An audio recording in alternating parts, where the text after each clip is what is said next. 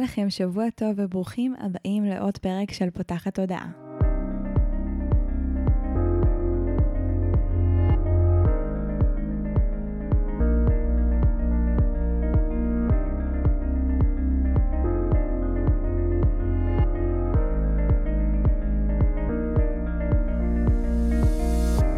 זו הפעם הראשונה שלכם כאן, פותחת הודעה היא תוכנית שנועדה להעביר רעיונות, לאתגר תפיסות קיימות ולפתוח את צורת החשיבה האוטומטית שנהוגה אצל כולנו לכל מיני כיוונים חדשים, גם במערכת היחסים שלנו מול עצמנו וגם במערכות יחסים נוספות. אני ניצן אלפסי, אני המנחה של הפודקאסט הזה.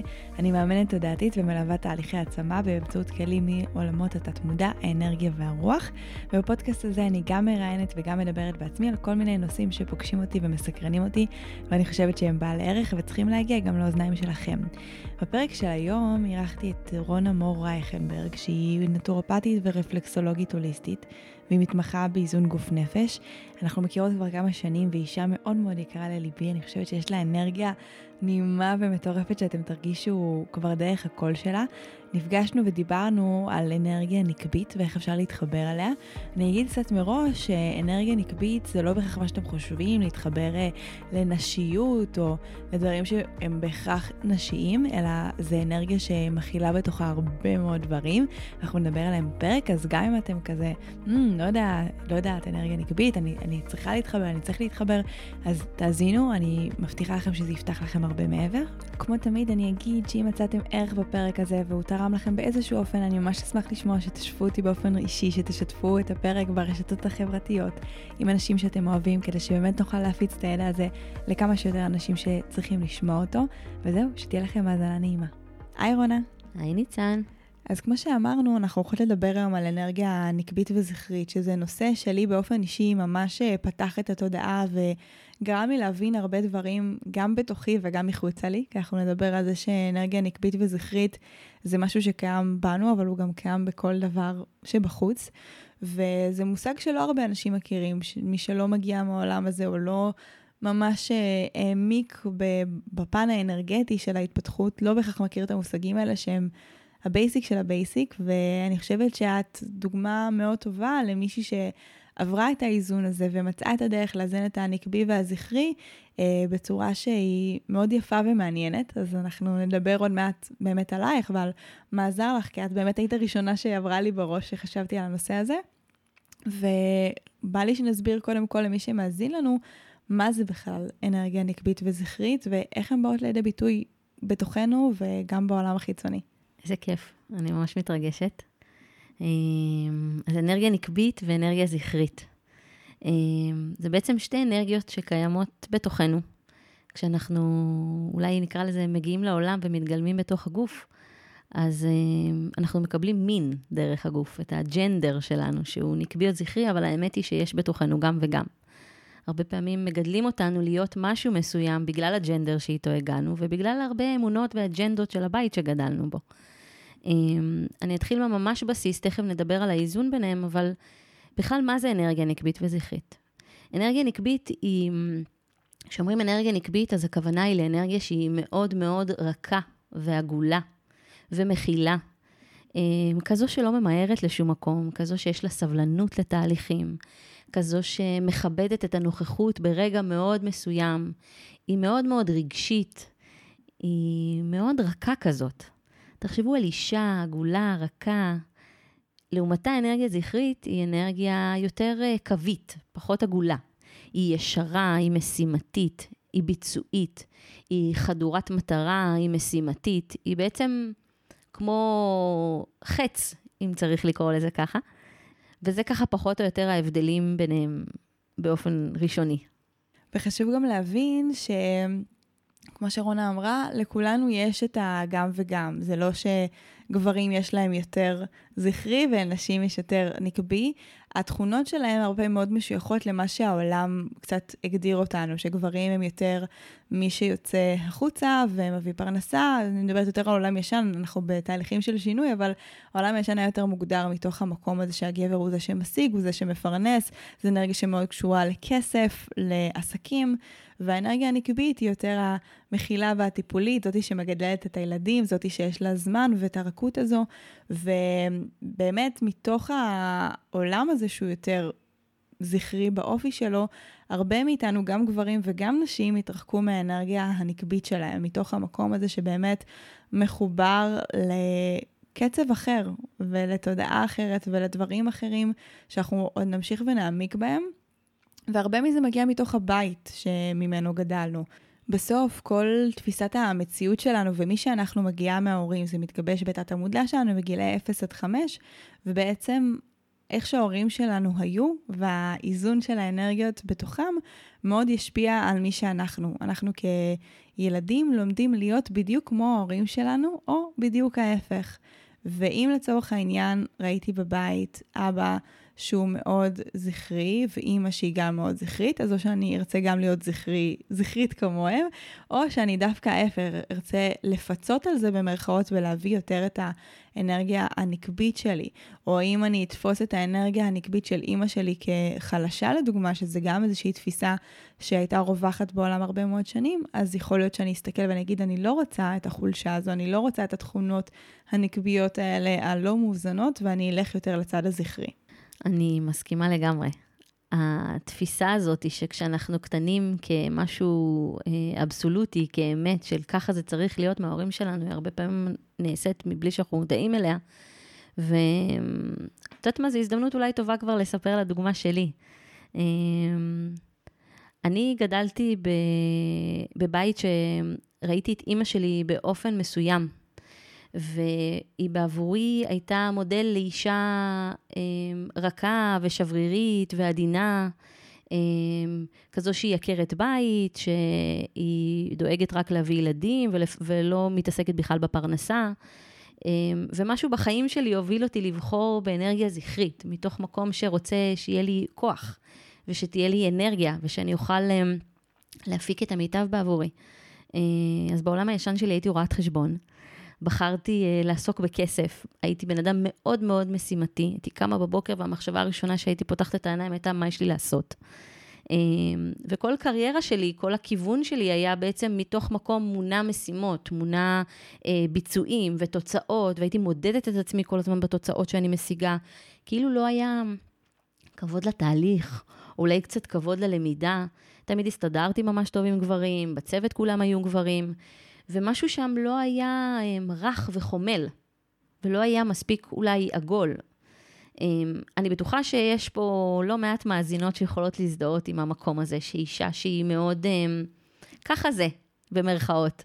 ככה זה העולם היום, יש קצב מטורף, וכולם רוצים לפתח קריירה ולעשות כסף, כי יוקר המחיה, ו...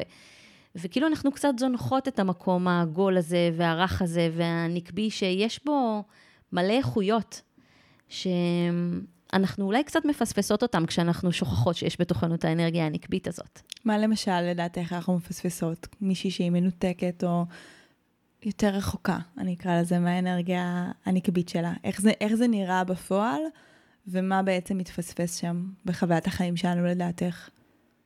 אני חושבת שבפועל, אני מאמינה שזה מייצר המון לחץ והמון סטרס, זה מייצר איזושהי דריכות כזאת, איזשהו מקום שמתגייס כל הזמן. אני חושבת שאנחנו מתרחקות מעצמנו, כל מי ש... גם זכר, גם גבר, שלא מחובר לאנרגיה הנקבית שלו, לדעתי, לא פוגש את עצמו מספיק. לא רואה את ה... אולי את העולם הפנימי שלו. אני חושבת שבעצם האנרגיה הנקבית אה, מאפשרת לנו לעצור רגע, ולהיות במין איזה מצב של נוכחות.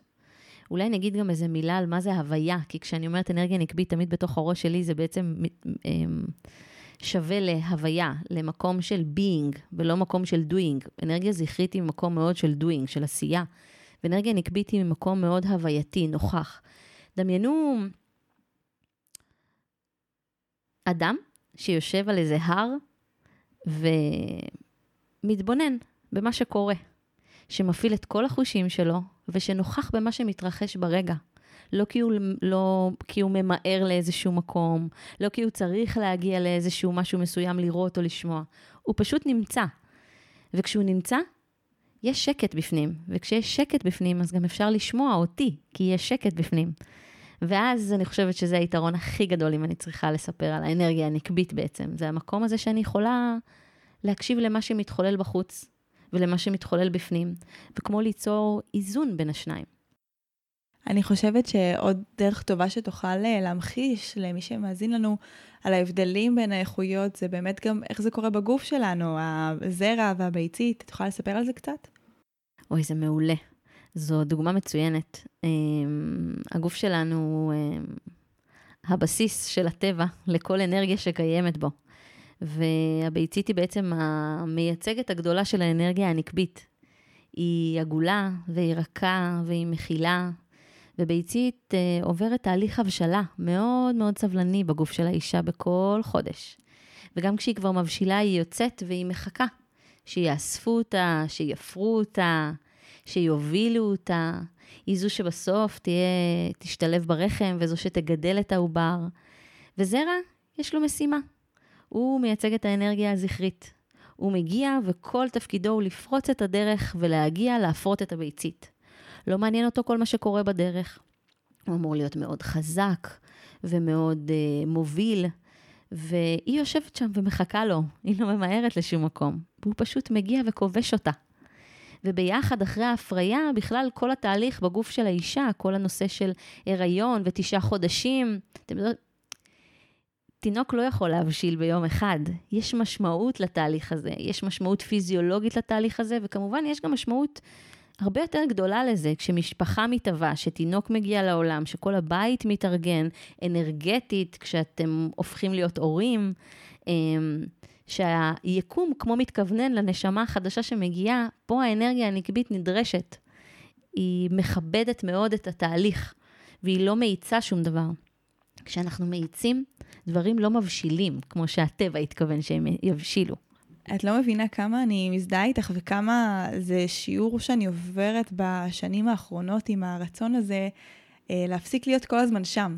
זאת אומרת, אה, אני בטבע שלי גם מאוד זכרית, ואני גם מאוד לומדת לחזור ולהתחבר לאנרגיה הנקבית, והשיעורים שאני חווה בעיקר, אני חושבת בעשייה העסקית שלי גם, זה המקום של רגע להאט את הקצב ולהפסיק לחפש להגיע לאיזושהי נקודה שבה אני חושבת שהדברים יסתדרו, או שאני ארגיש שלמה, או שהכל כבר יהיה מדויק, ומאוד uh, לקבל את הזמן שלוקח לדברים להיפתח בתוכי, uh, כי זה גם קצת באמת ההבדל בין האנרגיה בין הראש לבין הרגש, זה הגבלה מעולה לאנרגיה נקבית וזכרית.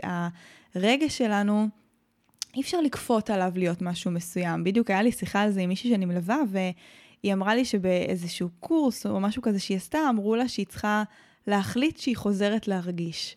והיה לי נורא קשה עם האמירה הזו, כי זה בדיוק נוגד את, ה, את הפער הזה, או ההבדל הזה בין השכל שלנו לבין האנרגיה הרגשית שלנו. אנחנו לא יכולים להחליט להרגיש. הלב שלנו צריך להיפתח, וגם לפתוח את הלב, שזה גם איזשהו שיעור שאני מרגישה שאני עוברת. זה לא קורה ביום אחד, וגם לא ביומיים, וגם לא בחודשים, ולפעמים גם לא בשנים, זה, זה מסע חיים לפעמים. והמקום הזה שנורא רוצה כבר לסמן וי בצ'קליסט, ולעבור למסיבה הבאה, ולהרגיש שמשהו נפתר, המקום הזה שמחפש פתרונות, הוא מאוד מאוד שכלי. והמקום שמכבד רגע את זה שדברים קורים בתוכי ומתבשלים ומתהווים, הוא מאתגר מאוד, כי הוא לא תוצאה בשטח. וזה גם איזושהי למידה שלנו לבוא ולהיות לא מונעות מתוך התוצאה ומתוך מה רואים מעל פני השטח, אלא על גם מה קורה בפנים. יש דימוי שאני מאוד מאוד אוהבת של רגע גם, אני מאוד אוהבת דימויים שמגיעים מהטבע, שלפעמים העץ לא פורח, אבל כי הוא עובד עכשיו על להצמיח שורשים, ואתה לא רואה את זה, זה קורה מתחת לפני השטח, אבל צריכה להיות האמונה וה, והסבלנות שתהליכים קורים כל הזמן. ואני חושבת שברגע ש... כולנו נתחבר לאנרגיה הנקבית ונפסיק לשפוט ולמדוד את עצמנו על בסיס תוצאות ועל בסיס דברים שרואים מעל לפני השטח, אנחנו נהיה הרבה יותר מאושרים ומסופקים, והחיים יהיו בקצב אחר. זה מאוד מתחבר להוויה הזו שדיברנו עליה. את דיברת עכשיו, וזה היה נשמע כמו מלא חופש. כי יש שם מלא חופש בכל מה שתיארת. זה בדיוק המקום הזה של להיות חופשייה מתוצאות, להיות חופשייה מלעשות משימות, מלהשלים. אני מרגישה שחשוב שנבהיר, שאני חוזרת רגע להתחלה, יש בנו את שניהם. והיכולת שלנו לאזן בין שניהם היא המפתח למימוש, היא המפתח להגשמה, היא המפתח לחופש. כלומר, יש מקומות בחיים שבהם נדרשת ממני האנרגיה הזכרית. יש מקומות בחיים שאני רוצה להשיג ושאני רוצה לעשות ושאני רוצה להתגייס, ולהשיג תוצאות זה חלק מהחיים, אנחנו בעד להיות אקטיביים בחיים ולהתגייס לאנרגיה הזאת. אבל המקום הזה של לא תמיד להיות ככה, הוא מקום שיש בו מלא חופש. אלא להיות מסוגלת לעשות ולשחרר. לעשות ולהרפות. משהו בזה הוא כמו ריקוד כזה, כמו להיות גם וגם, כי אנחנו גם וגם, ואז המקום הזה של להמתין עכשיו, הוא מקום פסיבי, אבל הוא פסיבי לא ממקום תבוסתני, הוא פסיבי ממקום שלם, ממקום שמקבל, ממקום שמרגיש, וזו ההוויה שהתכוונתי אליה. מתוך מקום כזה שטיפסתי להר, עשיתי את הפעולות, רציתי לראות את הנוף, ארזתי את התיק, נעלתי את הנעליים, הלכתי את הדרך, עצרתי לשתות בדרך. כשהגעתי להר והתיישבתי, זהו. עכשיו לא צריך לקרות, לקרות שום דבר שהמוח שלי מבקש להגדיר, אלא אני פשוט נדרשת להיות. ואז אם אני מתחברת למה שאמרת על הרגש, המשמעות של להיות שם במקום הזה, על ההר, אחרי שעשיתי את כל המשימות, היא להרגיש את מה שמגיע מהמקום הזה. כי מה שיגיע שם, אני לא יכולה לצפות אותו. אני לא רוצה גם לצפות אותו ולאמוד אותו, אני מבקשת להרגיש אותו, אני מבקשת להיות בו. והמשחק הזה בין הלחשוב, לעשות, להיות, להרגיש, הוא סוד הקסם של חיים אה, שלווים ורגועים, ושיש בהם, שאין בהם לחץ, נראה לי בעיקר. אני ממש מתחברת לזה, אני גם חושבת שממש השלמת את המחשבות שלי, שבאמת האנרגיה של הנקבית ואנרגיית הביצית זה אנרגיה שממגנטת, של רגע להאמין בפסיביות הזו, אבל מתוך מקום של אני יכולה למגנט דברים לחיים שלי, ואני סומכת גם על זה שדברים יבואו אליי. זה גם איזשהו שיעור שאני מרגישה שאני לומדת בשנים האחרונות של לא רק אין סוף עשייה, תוכל להביא אותי למה שאני רוצה. לפעמים דווקא השקט, יש בו הכי הרבה תשובות, ולפעמים דווקא המעט פעולות, אבל פעולות מדויקות שמגיעות מתוך חיבור ללב וחיבור באמת רגע להוויה שלי ולרצון שלי ול... ולמה שחי בי כרגע. זאת אומרת, אני יכולה לתת דוגמה שאני חושבת שתעזור לכם, זה שפעם הייתי נורא מונעת מתוך תוכנית שנתית, ומטרות, ויעדים, ואת זה צריך להספיק לעשות החודש ולפתוח את הקורס הזה, וזה היעד הכנסה, וזה מה שצריך לעשות. וזה היה מכווץ אותי, וגם ברוב המקרים זה לא היה עובד. לא הייתי מצליחה להגיע ליעדים האלה מרוב שהם שמו אותי בקיבוץ ומלחץ, והאנרגיה ששידרתי החוצה, והרגע שיצא החוצה זה אנרגיה של כפייה ושל לא בא לי ושל אני לא עומדת במטרות שלי ובהישגים שלי. וברגע שהתחלתי לעבוד אחרת, ואני לרוב לא מתכננת יותר משלושה חודשים קדימה, הכל השתנה, כי זה הרבה יותר קשוב למה בא לי עכשיו, מה מרגיש לי, ואם מרגיש לי להיות בפחות עשייה, אז גם את זה אני מאפשרת, ולא תמיד זה קל לי, כן? זה, זה נורא המקום הזה גם שלפעמים תולה את הערך שלנו בתוצאות, וזה גם איזושהי עבודה שצריך לעשות של להפריד את הערך שלנו מאיזה תוצאות השגנו, ולאפשר לדברים פשוט להגיע אלינו. אתם לא מבינות כמה שפע וטוב והזדמנויות היקום רוצה להביא אליכם. בלי שאתם בהכרח רק תעשו ו- ו- ותצאו החוצה. ונורא קשה לנו להבין, תמיד כשאני אומרת את זה, אז, אז שואלים אותי, אבל רגע, אז אני אפול לעצלנות, ואז אני אפול לדחיינות, ואז אני לא אעשה שום דבר, אבל, אבל לא ככה זה עובד. זאת אומרת, זה לא דיכוטומי, זה לא שחור או לבן, זה לא רגל על הגז בצורה מטורפת, או בכלל לא. זה בדיוק האיזון הזה בין לנסוע ולהתקדם בקצב שנכון לי, ולאפשר גם ל... דברים לעבור סוג של עיבוד. אנחנו מאבדים הרבה יותר בעין כשאנחנו נותנים לדברים רגע לשקוף ולחלחל ולא קופצים כל הזמן לדבר הבא. אז אני חושבת שזה גם איזושהי נקודה חשובה של לאפשר ולסמוך על דברים להגיע אליי. יש כל כך הרבה דברים טובים בדרך אליכם, שגם מחכים לכם בצד הדרך ורק מבקשים שתשימו לב אליהם, ואתם לא רואים אותם, כי אתם כל כך עסוקים והעיניים שלכם רק נשואות למדרגה הבאה ולמטרה הבאה.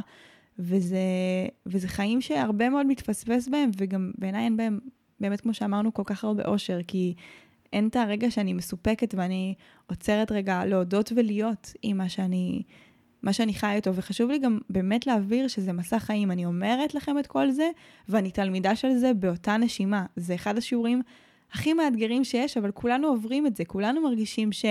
המרוץ הזה כבר לא מדויק לנו, שהגיע הזמן להאט, וכל האירועים שקורים לנו גם בחוץ, הכל מזמין קצב אחר, שהוא הרבה יותר מה שנכון לנו. כן, זה מה שנקרא, אתה בדרך למטרה, תעצור רגע כשהגעת אליה, כדי שלפחות תראה שהגעת אליה, שתקטוף אותה ותהנה ממנה ותהני ממנה ותחווי אותה.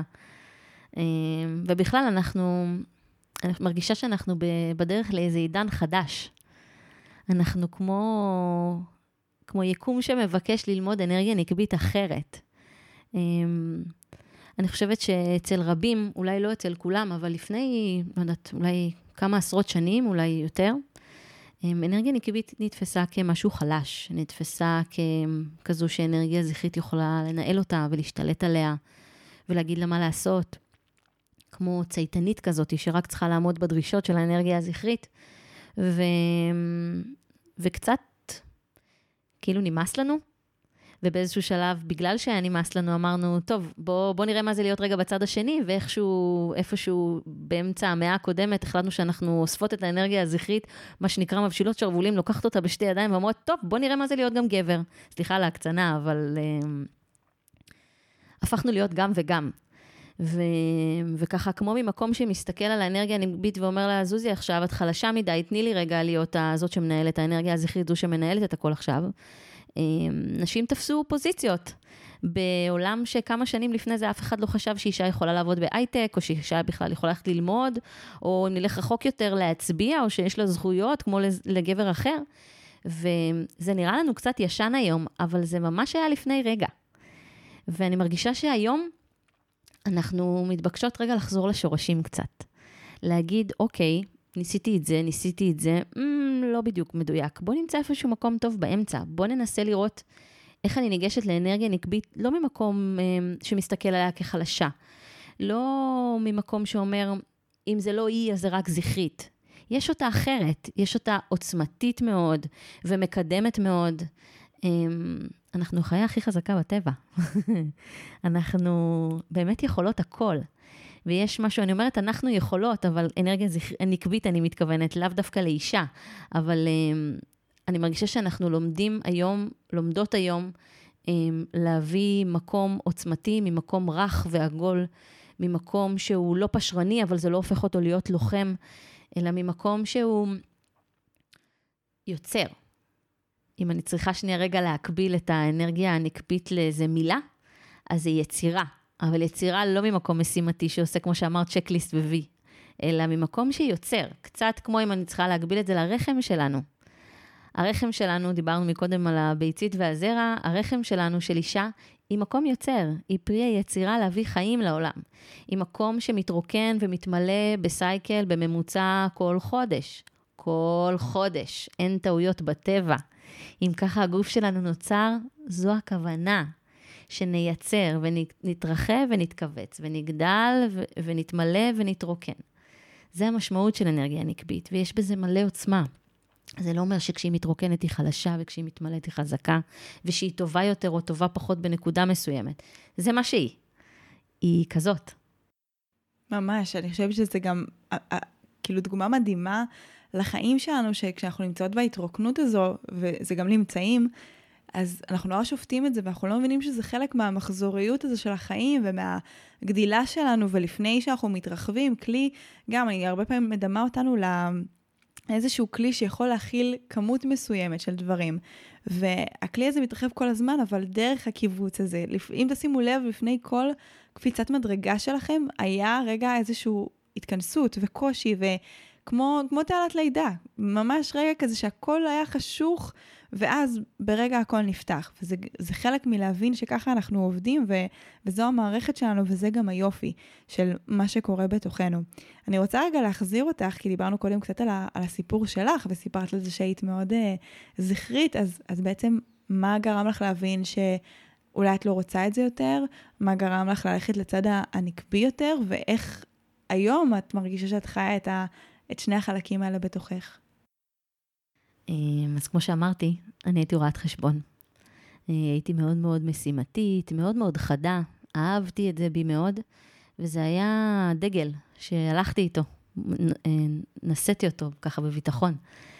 אמ, אני חושבת שאיפשהו שם בתחילת שנות ה-30, הבנתי שאם אה, אני מחפשת גבר זכר, הייתי רווקה, זה נורא העסיק אותי. ורציתי גברים, גבר, גבר, עם אנרגיה זכרית, היה לי צ'קליסט מפה ועד הונלולו של מה הוא אמור להיות. אתם יכולות רק לנחש שהכל היה באנרגיה מאוד זכרית. וזה ברגע של התפכחות כזה, כחלק מהמסע, הבנתי שאין לי מקום לידי לאנרגיה זכרית, שקשה לבקש משהו כשאתה ממלא אותו, את כל החלל הזה. כאילו ישבתי על ספסל, הזמנתי אנרגיה זכרית, אבל לא הבאתי שום אנרגיה נקבית שתאפשר לו להיות זכרי. וזה היה, זה היכה בי, זה היה כמו רם ביום בהיר, והבנתי שאני נדרשת לגלות, ממש לגלות. זה היה מחקר, הוא עודנו מתמשך, בעונג גדול יש לציין. אמ, מהי האנרגיה הנקבית בתוכי? מה היא מייצגת? ומתוך המקום הזה, אפשרתי לאנרגיה זכרית של בני זוג שהגיעו בדרך, ככה כמו להשתלב בחיים שלי באיזו הרמוניה כזאת. והמסע הזה הביא לי את, את הבן זוג המהמם שלי, שבדיוק לא מזמן חגגנו שנה נישואים. אמ, ואני מודה כל יום על האומץ הזה, של ה... כי בהתחלה הייתה התנגדות ממש גדולה. אמ, זה נורא מפחיד לשחרר את האנרגיה הזכרית בהרבה מובנים. אה, והיום בדיעבד, זה נראה לי כמו אחת המתנות הכי גדולות שיכלתי לתת לעצמי בדרך, ו... ושלא תתבלבלי. אנרגיה זכרית עדיין קיימת בתוכי. עדיין, תמיד אני אומרת שעדיין קיימת בתוכי הרואת חשבון, זאת שמשימתית, אני חושבת באקסלים, אני עדיין אוהבת להגדיר יעדים ומטרות, אבל בין לבין, המרווחים האלה בין הגדרת המטרה והתוצאה שיוצאת אחר כך, כי היא יוצאת מבחינתי, מה שצריך לקרות קורה, זה הרגע שבו האנרגיה הנגבית מגיעה ועושה את הקסם שלה. והמשחק הזה ביניהם, זה באמת, כמו שאמרתי קודם, זה חופש מאוד מאוד גדול, ו... ו- ו- וזה הוריד את הלחץ. ואז גם התוצאה, שהיא במקרה הזה סופר רלוונטית, מצאתי את שאהבה נפשי, שהגיעה עם הפינוי הזה, עם הפינוי מרחב הזה, לאנרגיה הזכרית שביקשתי שתגיע. זה מדהים, ואני גם חושבת ורוצה לציין את זה, שאם יש פה רווקים ורווקות שמתקשים למצוא זוגיות ולהכניס עוד מישהו או מישהי למרחב שלכם, להתבונן רגע על כמה האנרגיות האלה מאוזנות בתוככם. כי אם אני באמת אישה שהיא מאוד זכרית, איפה יהיה פה מקום לעוד אנרגיה זכרית להיכנס? ואני רוצה ורוצה לשים לב שהמרחב שלי מאפשר מרחב ומקום לעוד אנרגיות, כדי שהאיזון הזה הוא יתקיים גם בתוכי, אבל גם מחוצה לי. זה לא שהבן זוג שלי צריך להשלים את זה, שנינו צריכים לבוא מאוזנים, אבל כל עוד אני לא מאוזנת, אני אמשוך לחיים שלי כאלה שהם יהיו לא מאוזנים, ואז זה עוד פעם הלופ הזה של למה אני מושכת כל הזמן את אותם גברים שלא מתאימים לי, שהם נקבעים לי אולי אפילו מדי, כי אני בקונפליקט עם האנרגיה הזו. אז הנושא הזה של זוגיות הוא מאוד מאוד מהותי כאן למי שחווה איזשהו קושי. אני רוצה להגיד שגם אין שם נוסחה. אין פה באמת נוסחה. אין אישה שצריכה להיות יותר זכרית או יותר נקבית. זה מחקר, זה תקופות, זה שלבים בחיים, זה מקומות בחיים. יכול להיות שאם עכשיו פתחת עסק, אז את רוצה לגייס את האנרגיה הנקבית שלך. ויכול להיות שאם עכשיו התחתנת ואת רוצה להקים משפחה, אז את רוצה יותר לגייס את האנרגיה הנקבית שלך. אמ, זה משהו שהוא משתנה מאדם, וזה הריקוד בין, בתנועה בין האנרגיות, זה מה שחשוב פה. זה דורש פשוט הקשבה מאוד מאוד גדולה. וזה בסדר אם ביודעין בחרת להיות אישה עם אנרגיה זכרית יותר, או גבר עם אנרגיה נקבית יותר. תשים לב ותשימי לב מה אתם מהדהדים ובהתאם איזה בני זוג אתם מושכים, מה אתם מייצרים בחיים שלכם מהמקום הזה. אין, זה לא, זה לא מתמטי. איזה כלי את יכולה להציע למי שרוצה ללמוד לעבוד עם שתי האנרגיות האלה? כאילו, את אומרת שבסוף זה איזשהו ריקוד ביניהם, אז איך אני יכולה לרקוד אותו יותר טוב? אני חושבת שהסוד הוא להיות אמ, במודעות לפני שאני אומרת משהו או עושה משהו.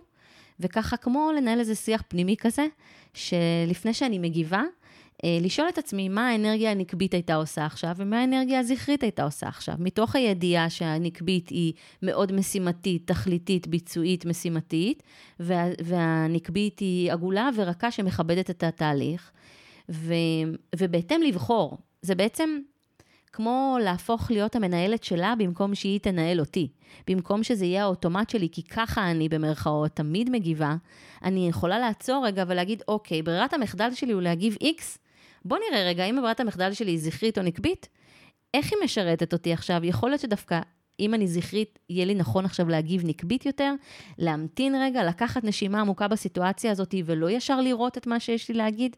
אולי כן, אולי לא, אבל עצם העצירה הזאת והמחשבה של מה יהיה איתה עושה ומה יהיה איתה עושה, מאפשרת לי לנהל רגע שיח ולבחור, פשוט לבחור. זה מאוד מאוד עוזר. לגמרי. ותגידי, מה עשית בעצם בשביל להתחבר לאנרגיה הנקבית שלך? איזה פעולות או דברים את יכולה להציע למי שמאזין ומאזינה לנו ורוצים להתחבר לאנרגיה הזו יותר? אמ, אני חושבת שקודם כל עשיתי את מה שאמרתי מקודם. אמ, הדבר השני שעשיתי אמ, היה לבחור להרגיש את הרגשות שלי. זה היה, ואמרתי לבחור ולא להחליט, כי גם כאן יש בחירה.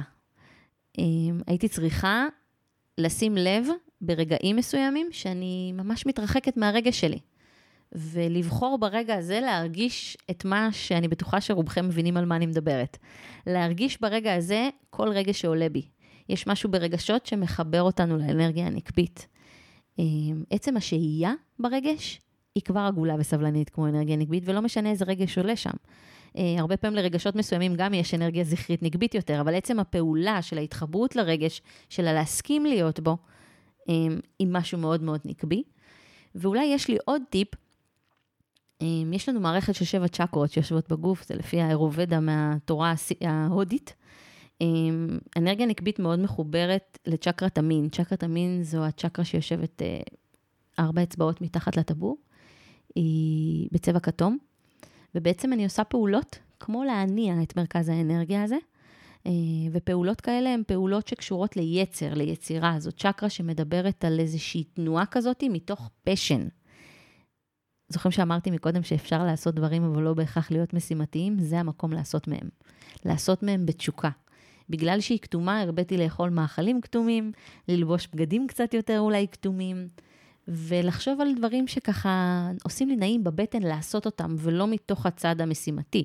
זה יכול ללכת לרקוד ריקודי בטן, או כל ריקוד, לצייר משהו שכמו יבטא את היצר הפנימי שלי. מסכימה ממש, וגם בא לי להוסיף ש...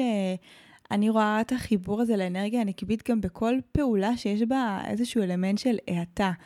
חיבור לטבע, לצאת, פשוט להתבונן, סוג של מיינדפולנס אפילו, לעשות דברים שהם יותר איטיים, אפילו לבשל כזה מרגיש לי שזה קשור, דברים שהם יותר אה, בקצב שלהם אחרים, ואין להם איזושהי מטרה ספציפית ואין להם יעד ספציפי, והם באמת מתרגלים את ההוויה, אצל כל אחד זה יהיה משהו אחר, אני נגיד, כמו דוגמאות שנתנו, אני מאוד אוהבת לרקוד, אני אוהבת ליצור בקרמיקה, אני אוהבת ליצור ברוח כל מיני אה, רעיונות וסדנאות, אה, אבל זה יכול להיות אצל כל אחד באיך שהוא יחקור.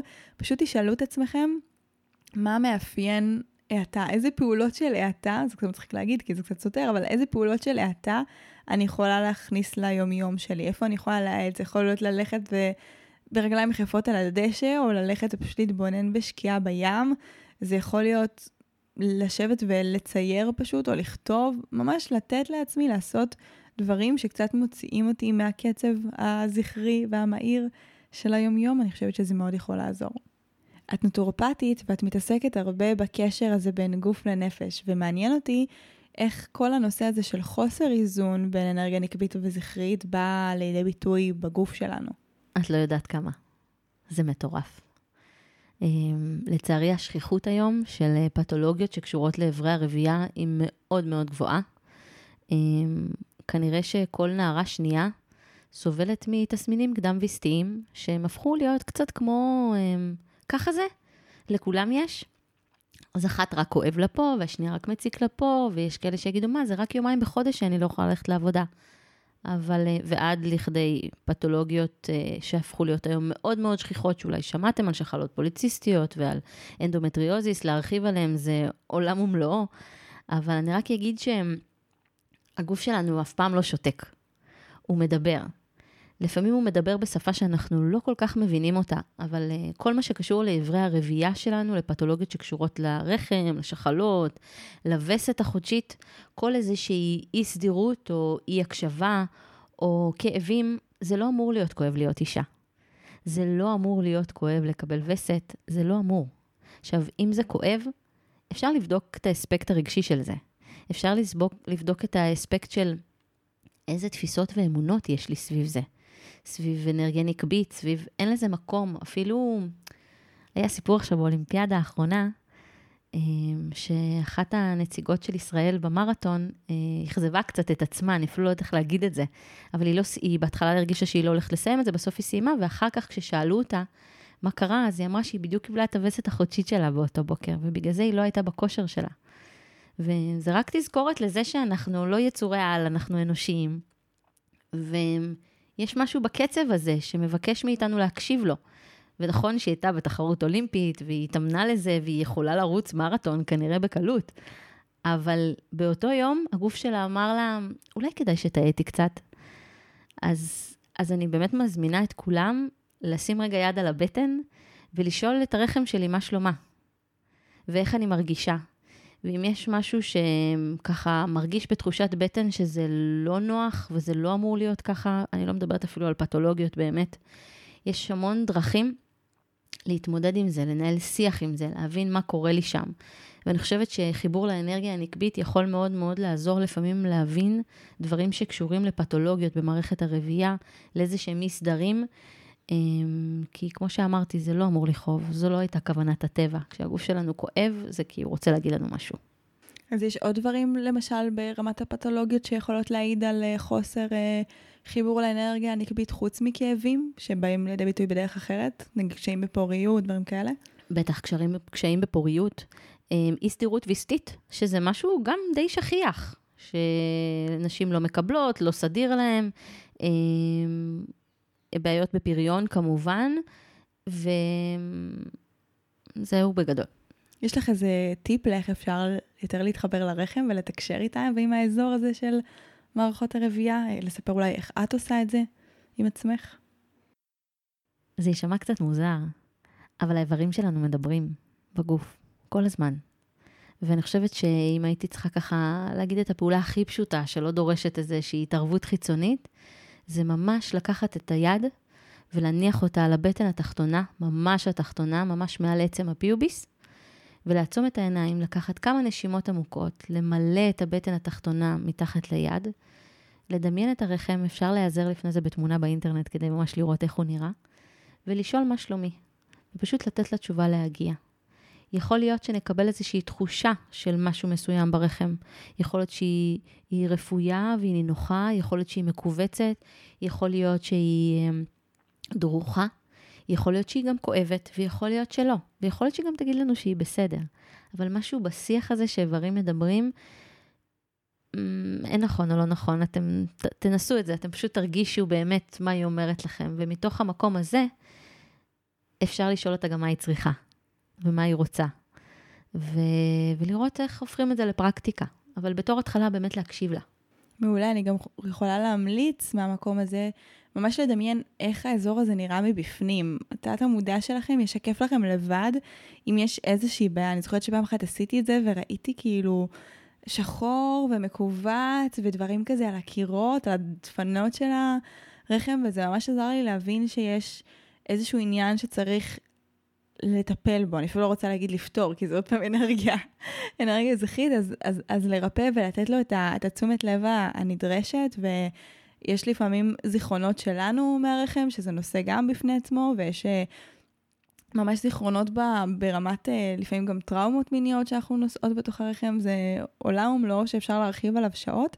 אבל אנחנו קודם כל רוצות להתבונן ולשים לב מה יש שם, איך זה מרגיש, ומשם להבין גם מה העבודה הרגשית. אה, אני יודעת שיש גם גישות שמדברות על זה שהרחם והלב קשורים באיזשהו אופן. את יודעת להגיד לזה משהו נוסף? פעם שמעתי על תיאוריה ש... שמדמה פרפר, שיש לו שלושה מוקדים, שזה הרחם, הלב והראש, בעצם החיבור ביניהם. אה, בהקשר של אהבה ושל זוגיות, אבל אני לא יודעת להרחיב על זה, אבל אני יכולה להבין את החיבור הזה לגמרי. זה, זה כאילו עוד דבר שמדבר את הלב שלנו. אמרתי מקודם על המרכז יצירה. זה חיים. הרחם שלנו היא חיים, היא מייצרת חיים, וזה שגם אין בה תינוק בתקופה מסוימת, היא עדיין מייצרת כל הזמן. זה מקום ממש טוב להתחבר לתשוקה דרך המקום הזה. אז אה, אם לא השתכנעתם עדיין למה כדאי לאזן בין האנרגיה הזכרית לנגבית, אז דברו עם הרחם שלכם או משהו כזה. אני חושבת שסיכמת את זה מעולה, ואני מאמינה שרוב מי שהאזינה לנו רוצה להתחבר לרחם שלה, ומי שהאזין לנו רוצה שיהיה לו רחם, הוא רוצה גם להתחבר ל... לאנרגיה הזו. יש לך אגב טיפ לגברים בהקשר הזה, של להתחבר לאנרגיה הנקבית שלהם? שזה מדהים להיות באנרגיה נקבית. תנסו. תנסו להיות, אם אתם לא מספיק חזקים בזה, ב... במצב הווייתי, במצב של being ולא של doing. אפשר לשלב את זה במדיטציות, לא בהכרח דרך הרחם. אמ, אפשר אה, ממש אה, כמו להגדיר לעצמי, זה קצת זכרי, אבל עדיין להגדיר לעצמי זמן ביום, שבו אני כאילו לא עושה כלום. מה אני עושה? אני חי, אני נושם, אני יושב, אבל לא עם טלוויזיה ועם פלאפון וכאלה, ממש לשבת במצב שבו אני רק נוכח. וכמו לכבד תהליכים, ואם יש משהו שאתם מאוד רוצים, גם אתם יכולים להתאמן ולשחרר ולחכות שהיקום ישלח לכם אותו, זה אנרגיה נקבית. לגמרי. תודה רבה, רונה מור רייכנברג עלי, העונג לארח אותך ולפגוש אותך שוב. תודה רבה רבה שאירחת אותי כאן, היה לי תענוג. כמו תמיד, כדי להפוך את הפרק הזה לכמה שיותר פרקטי וישים, הנה כמה דברים שאתם יכולים ויכולות לעשות כדי להתחבר לאנרגיה הנקבית שלכם. אז קודם כל דיברנו על לשאול בכל סיטואציה שיש לנו איזושהי התלבטות, מה האנרגיה הנקבית הייתה עושה ומה האנרגיה הזכרית הייתה עושה, ומתוך זה לבחור. הבחירה ממש משנה את המציאות שלנו. דיברנו על להתחבר לרגשות ולתת להם יותר מקום, להתחבר לצ'קרת המין הכתומה שלנו על ידי מגע, על ידי לבוש בצבעים של הצ'קרה ועל ידי מזון בצבע כתום. דיברנו על הקשבה לכל איברי הרבייה, לשאול אותם מה הם צריכים, להתבונן איך הם נראים מבפנים ולתת לדמיון ולתת המודע דרך הדמיון לשקף לנו מה המצב שם. דיברנו על לצאת לטבע ולעשות פעולות איטיות שמחברות אותנו לנוכחות, כמו בישול, צפייה בשקיעה והליכה בדשא. יש לכם המון דברים שאתם יכולים לעשות, ואני סקרנית לראות מה האנרגיה הנקבית והחיבור אליה ייצרו בחיים שלכם. תשתפו אותי מה לקחתם מהפרק הזה ואיך אתם הולכים ליישם את זה גם הלאה. אפשר לשתף אותי דרך עמוד האינסטגרם שלי, ניצן אלפסי לבחור באור. אם אהבתם את הפרק הזה ואם הוא תרם לכם ופתח לכם את התודעה באיזשהו אופן, אני מאוד מאוד אשמח שתשתפו אותו, זה עוזר לנו להגיע לאנשים נוספים שצריכים לשמוע את התוכן הזה. תודה רבה לכם ונתראה בפרק הבא.